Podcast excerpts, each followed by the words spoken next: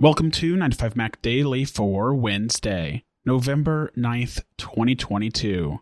I'm Chance Miller. On today's show, a new lawsuit targeting both Apple and Amazon, i O S sixteen point one point one is here, and a major new accessibility feature for iPhone. We are sponsored this week by Paperlike. Leading off today, as expected, Apple is now rolling out i O S sixteen point one point one to iPhone users. You can update today by going to the Software Update menu within the Settings app on your iPhone, and there's also i Pad O S sixteen point one point one for iPad users, as well as macOS Ventura thirteen point zero point one.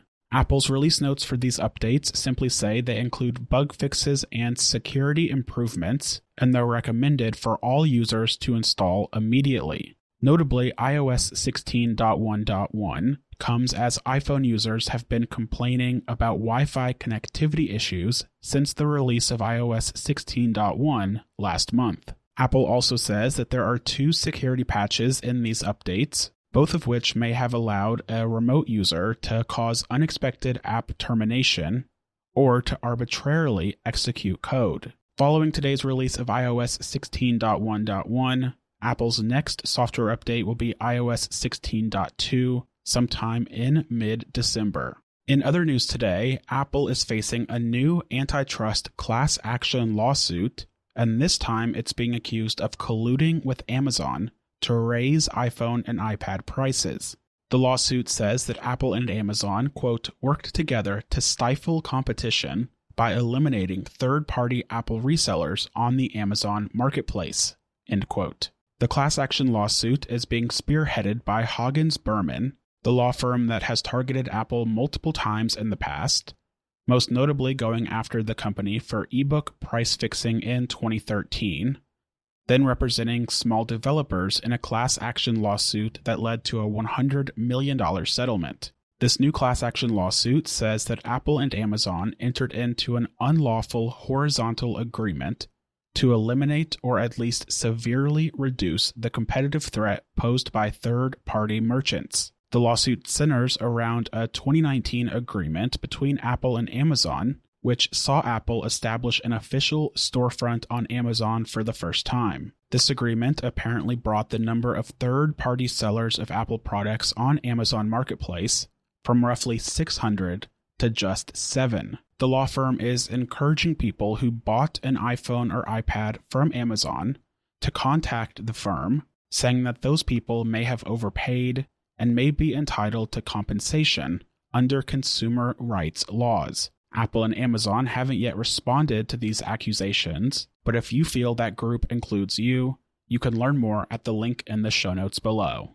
We are sponsored this week by Paperlike, the iPad screen protector for creators and doers. Paperlike is the iPad screen protector that makes it feel like you're drawing and writing on actual paper. Paperlike recently launched the Paperlike two point one, which provides improved visual clarity while continuing to offer the same texture and feel as Paperlike two. This gives you the same papery feel and stroke resistance from Paperlike two, and it's made from a new composite material and better nanodots distribution with an expert-backed development process based in Switzerland. Paperlike two point one is available for the twelve point nine inch and eleven inch iPad Pro, the latest iPad Air, the twenty twenty-one iPad Mini, and the ten point two inch iPad, and there are other models set to launch in the coming months.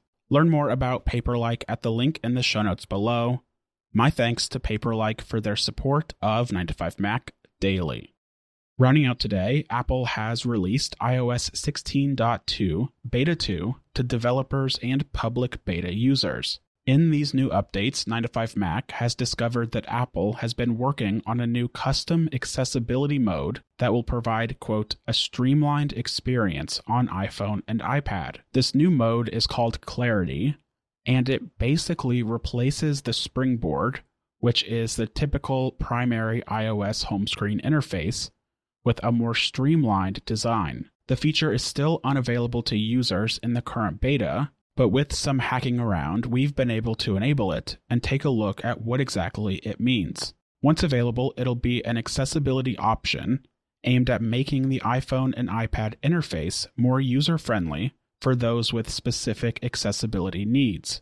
Apple internally describes custom accessibility mode as a, quote, customizable, streamlined way to use your iPhone and iPad. In some ways, the new mode works similarly to the current guided access feature, but it actually builds on that feature by letting users navigate throughout the system to multiple different applications, but with some restrictions and a different design.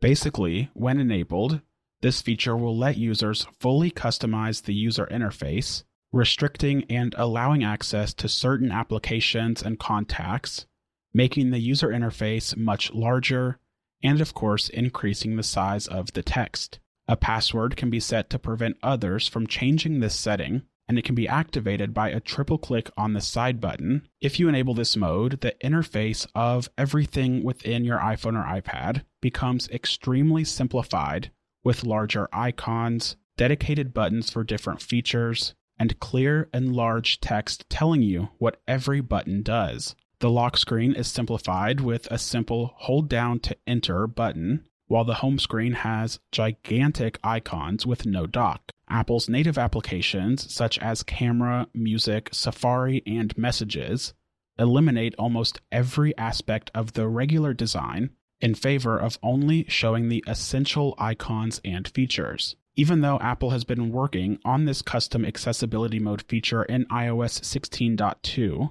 it's unclear whether it'll be available to users with the official release of the update next month, or if Apple will save it for a future version of iOS. We have a ton of screenshots showing off this new interface at the link in the show notes below.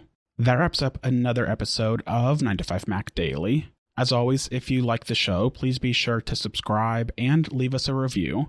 You can follow along with all of the latest Apple news on nine to five Mac dot com. Follow me on Twitter at Chance H. Miller, and be sure to come back tomorrow for a new episode of nine to five Mac Daily.